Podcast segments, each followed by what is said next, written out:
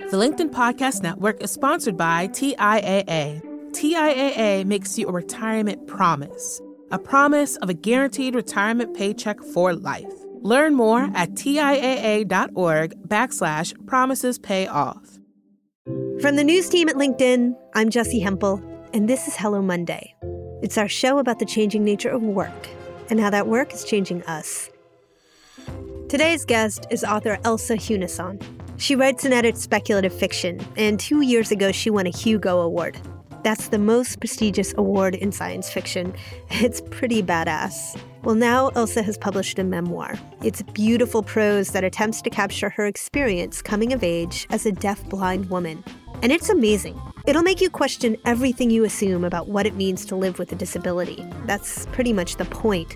Her book's called Being Seen One Deafblind Woman's Fight to End Ableism. Elsa's been deafblind since birth. That tends to conjure up one image for a lot of non disabled people. Come on, who are you thinking of? Helen Keller? Early on in her school life, a creepy classmate wrote an essay comparing her to Helen Keller. It was a bad essay and a terrible comparison. Elsa's experience of her blindness and her deafness is her own. She is outspoken, adventurous, and extremely capable, and she's been that way her entire life. Elsa doesn't want non disabled people to pretend disability doesn't exist. She wants disabled people to be welcome in the world and to be received with warmth and accommodation instead of fear and rejection. Here's Elsa. I seem to stir things up wherever I go. Literally existing as a deafblind person out in the world becomes controversy. Having a visible disability in public is civil disobedience every time I show up for a work event or to teach in a second grade classroom about what it's like to be blind or sit down on a subway car and then pull out my Kindle because I want to read a book while I'm waiting to go from Brooklyn to East Harlem. People are like, you have a white cane, you have hearing aids, but you're supposed to be like Helen Keller. Why are you existing in this body in the way that you do? And so I tend to just show up, leave a whole bunch of questions in my path, and then leave and I do it all while wearing very fun 1940s and 1950s day dresses because that's what I like to wear. I've heard Elsa describe herself as a deafblind hurricane in a vintage dress, but Elsa knows that a lot of people don't see her as that at first. When you think of an archetype, you think of sort of a cardboard cutout of what something is supposed to be. And so I think we have archetypes of blindness if you watch Daredevil or In Darkness or any other movie with a blind character, you will ultimately see somebody reaching out and trying to grasp onto things to keep them anchored in place. You will see them not looking at people or things. You will see them staring. If you watch a movie about a deaf person, you will see them only sign. You will frequently not see oral deaf people these are archetypes. These are the the concepts that have been built by society to sort of make it easy to see disability in place. But you see it with wheelchair users too. Ambulatory wheelchair users just don't exist in media. Everybody is constantly, and I use this word to illustrate, not to say what it is, confined to their chairs. But every wheelchair user I know thinks of their wheelchair as an independence tool these archetypes are used to not just sort of confine people to their bodies in a way that don't make sense, but they're also used to make it easy for non disabled people to view us. Well, so you have just written this marvelous memoir talking about your experience in the world. So, Elsa, what is your experience of blindness? So, I never tell people what my acuity is because I don't think it matters. I, I think that the numbers that the medical establishment gives you to describe how you see ultimately don't actually illustrate what you see. Mm-hmm. So I have uh, no sight in my right eye whatsoever. I can't see anything on the right side of my head, which means I have no periphery there. My left side has a restricted periphery. Um, I like to use a lot of camera terms because I think it helps sighted people understand in a way that doesn't really make sense for blind people because we don't always understand camera angles, but I, I, it's weird. You have to use the language of vision to communicate lack of vision. Which requires you to somehow be proficient in a foreign language because the language of vision was not one that you were ever given naturally in the way that I was as a fully sighted person. One of the ways I like to talk about it is if you have an iPhone screen that like the edge of the the iPhone camera got cracked. That's one way of thinking about how I see. But I also don't have distance vision. In order to view art at a museum, I need to walk up to like a foot or less away from it to really appreciate how the artwork was done. A sighted person can stand far at the back and be able to see the Mona Lisa from behind the giant crowd that's crowding around her, and I can't do that.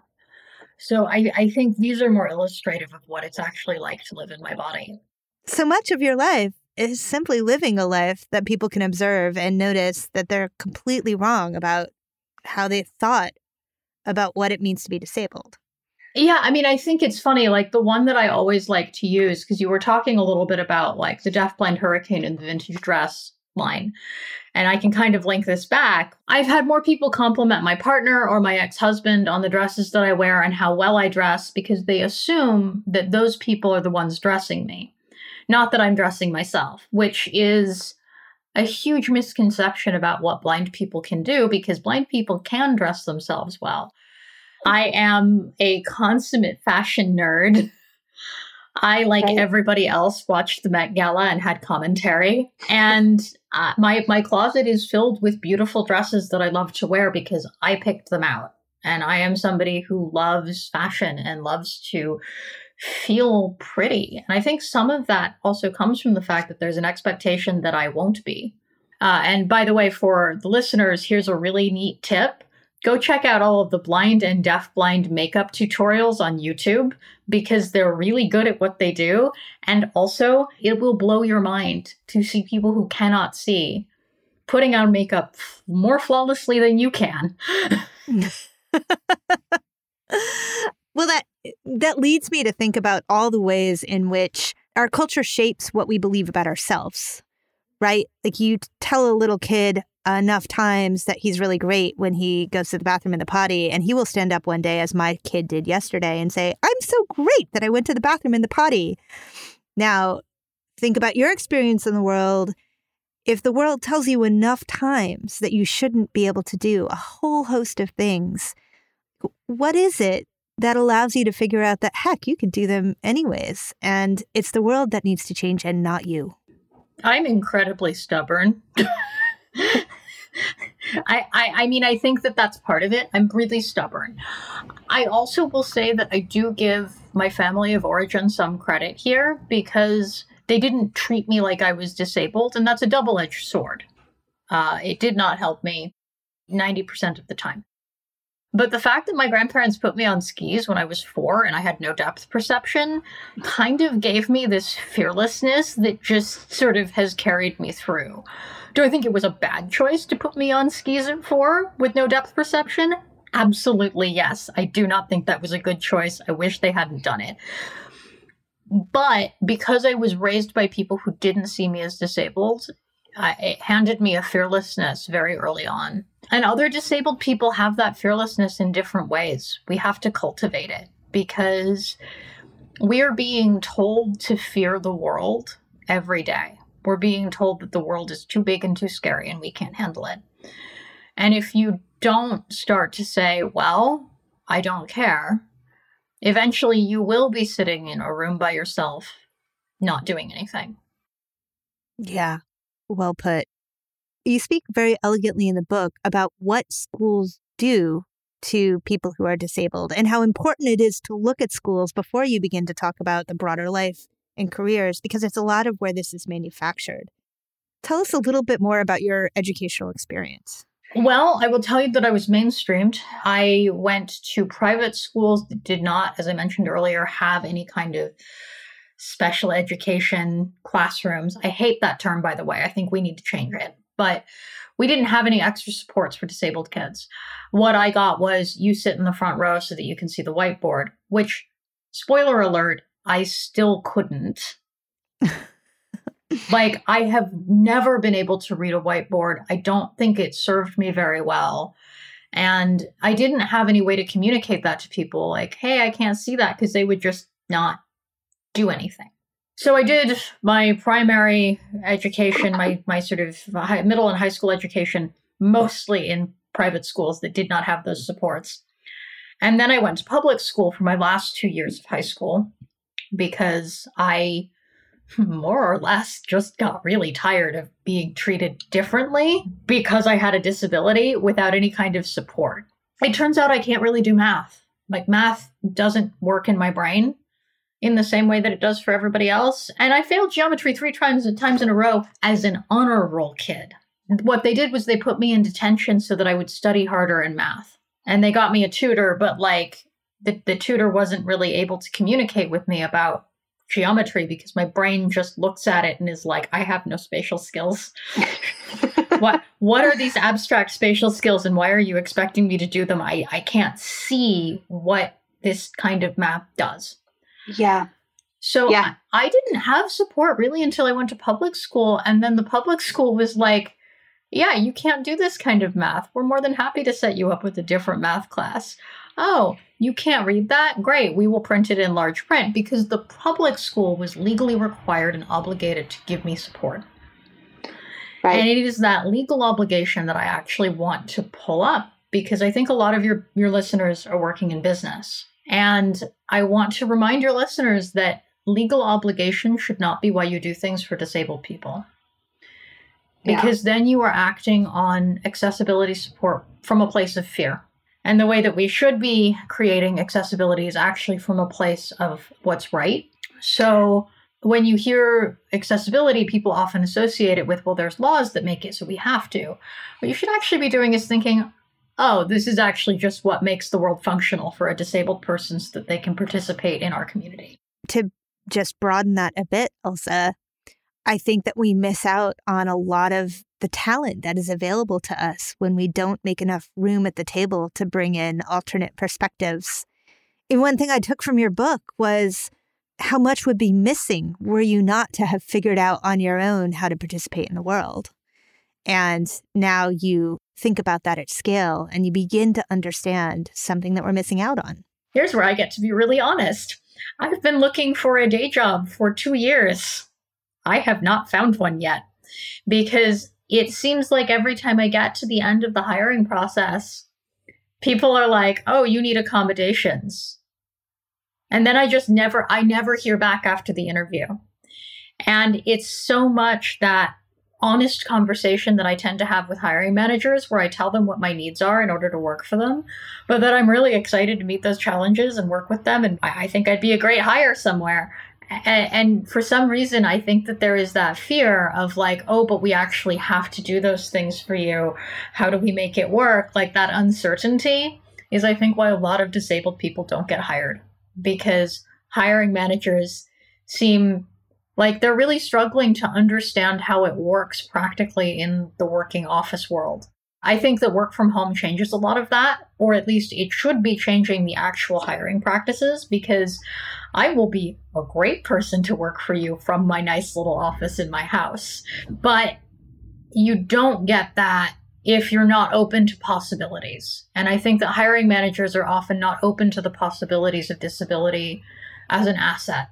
Now, you also talk about all of the times when, regardless of what is legally expected of a business, a business doesn't step up to meet it and makes it your fault anyways. And how how tragically painful it is. I mean, you talk about getting your guide dog in 2019 and having to argue to go into a bar.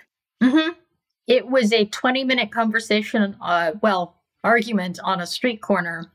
And the host kept telling me that they didn't allow pets and you were like, this is not a pet? He's not a pet. He's on a harness. He's literally laying down at my feet, snoring and drooling while you tell me that he can't be in your bar all I want to do is pay you. I mean, it's New York City. It's $18 for a good cocktail.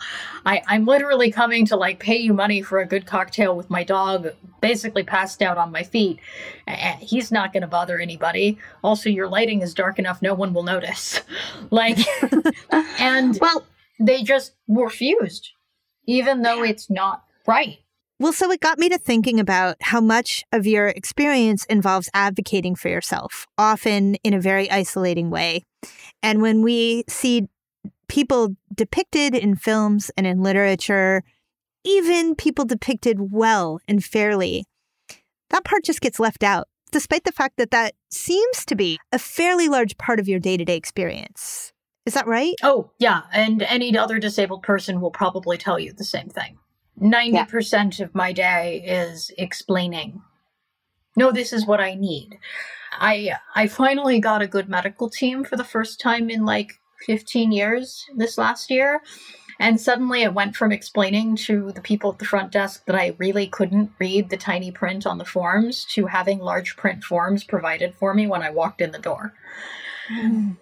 Just not having to explain or ask for it took a huge amount of energy off of like the table. I didn't have to expend it. But day to day for disabled people, there is constant explaining that has to happen. We're going to take a quick break. When we come back, Elsa lets go of one dream and picks up a new one. The LinkedIn Podcast Network is sponsored by TIAA. In the last 100 years, we've seen financial markets swing, new currencies come and go, decades of savings lost in days all showing that a retirement plan without a guarantee, quite simply, isn't enough. So, more than a retirement plan, TIAA makes you a retirement promise a promise of a guaranteed retirement paycheck for life, a promise that pays off. Learn more at TIAA.org backslash promises pay off. From LinkedIn News, I'm Leah Smart, host of Everyday Better, an award winning weekly podcast dedicated to personal development. Whether you're looking for ways to shift your mindset or seeking more fulfillment in your life, we've got you covered. You can build internal resources. That's what the study of psychology is about building internal resources. Turning towards is one of the most important elements of successful relationships, no matter what kind of relationship it is. The thing that underpins all of this productivity stuff is finding a way to make the journey itself enjoyable. The journey is the destination. The beauty of uncertainty is infinite possibility. When you don't know what's next, you don't know what's next, and thus anything can be next. Join me as we dive into captivating stories and research backed ideas that have empowered me and others to lead lives with more clarity and intention. Everyday Better, making growth an everyday practice. Listen to Everyday Better on the LinkedIn Podcast Network, Apple Podcasts, or wherever you get your podcasts. And we're back. Elsa's passion for academia led her to pursue a master's degree. She was considering a PhD too, but even with the protections of the Americans with Disabilities Act, her school didn't support her the way that it should have. And she realized her school wouldn't be the only place where this was true. When I was sort of coming to the end of my master's, I realized that academia wasn't going to give me the support that I needed without a fight. And that would be another seven years of school where I was just fighting constantly to get to do what I loved. And once I got done with my PhD, was I going to be able to take a job anywhere? No, because I can't drive. So I had to take a job at a school where I could actually get to the school or and have some kind of social life because there was no way I was taking a job in the middle of nowhere in the Midwest to teach history when I literally couldn't get from my house to my job. Right. So there was this restriction of choices that happened. So yeah. I stayed on the East Coast and I started writing. And that's just what I did. I, I started writing essays. I started writing for game design companies. I started writing and writing and writing. And my career just started to unfold. I didn't choose the writing life, it just kind of happened to me. And then I started taking it more seriously. I was like, oh, I'm actually good at this. Maybe this is what I need to do. So I started to focus and I got an agent and from there, I've taught at universities as an adjunct, but it's always been a part of the writing staff. I consult with companies on what it's like to be disabled in the workforce.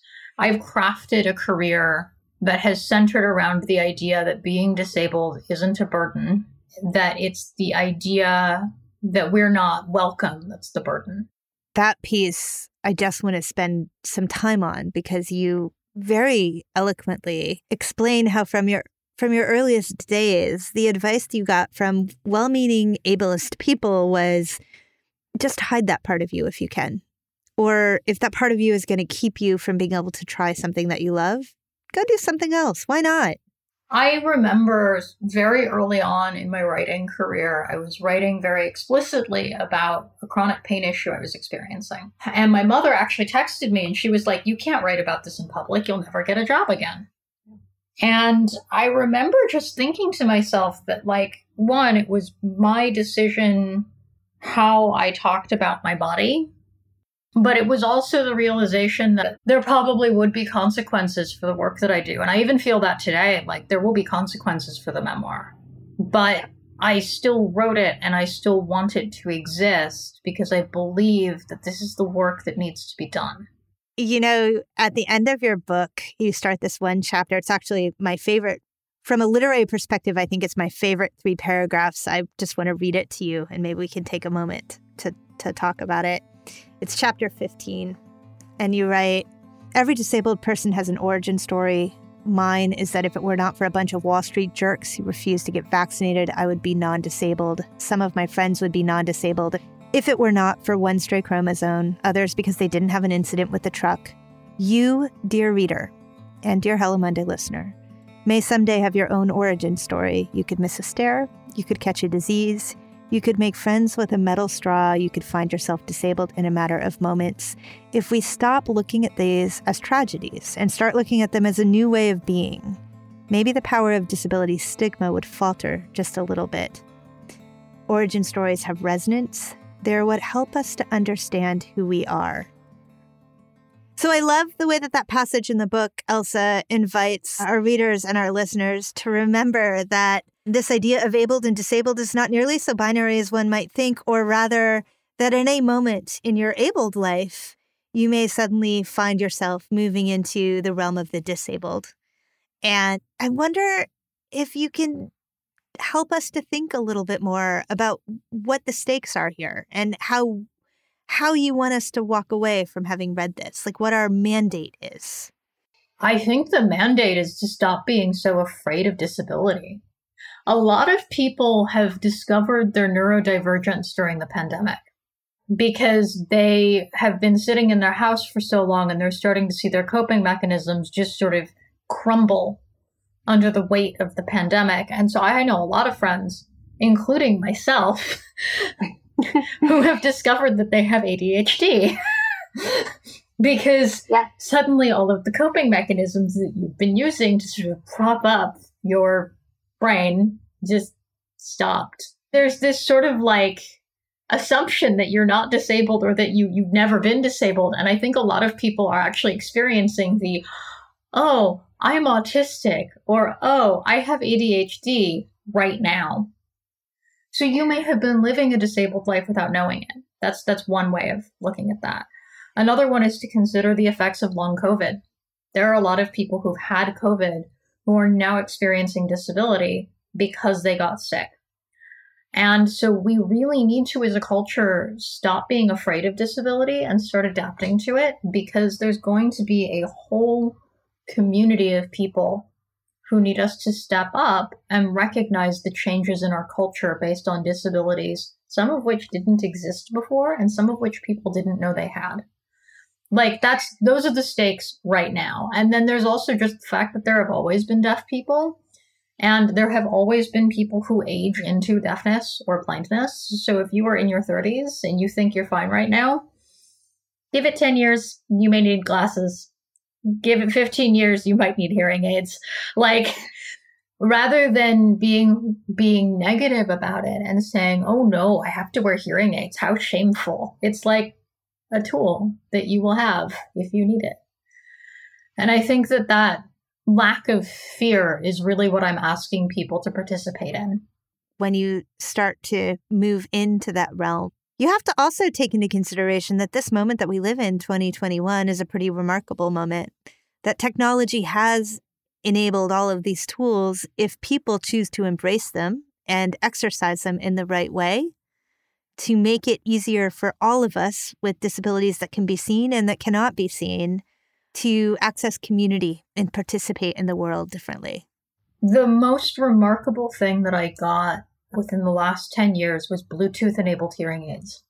I can take phone calls now I used to hate talking on the phone because I couldn't hear. It was like, this is distant and far away and I can't hear anything.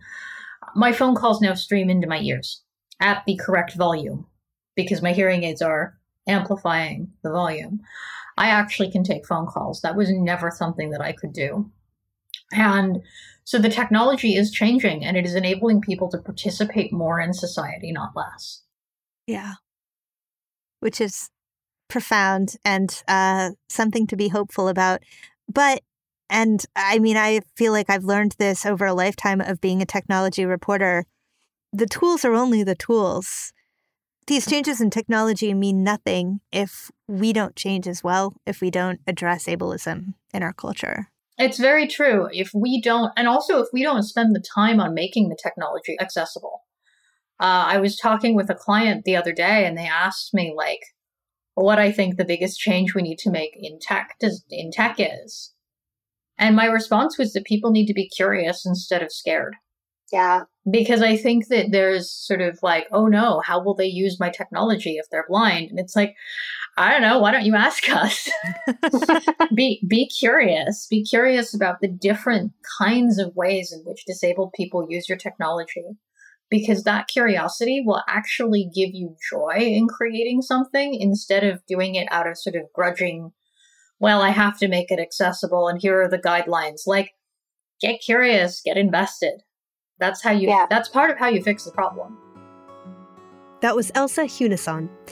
When I asked her what she wanted readers to take away from reading her book, how she wanted them to feel, this is what she told me. If you pick up the book and you read it and it makes you angry, I want you to sit down with that anger and figure out why it makes you angry. Because I think that the anger is going to be coming from a place of having not understood the world. And once you've processed that anger, I want you to figure out what to do with it. Because that anger can be very useful and very powerful if you use it as a tool to make the world better for other people. Elsa's memoir, Being Seen, is out now from Simon & Schuster. You can also visit her online at snarkbat.com. October is National Disability Employment Awareness Month. And here's a stat I learned when we talked about this in the edit room. Over 15% of people have a disability, and disabled people experience double the rate of unemployment that non disabled people experience. Think about that.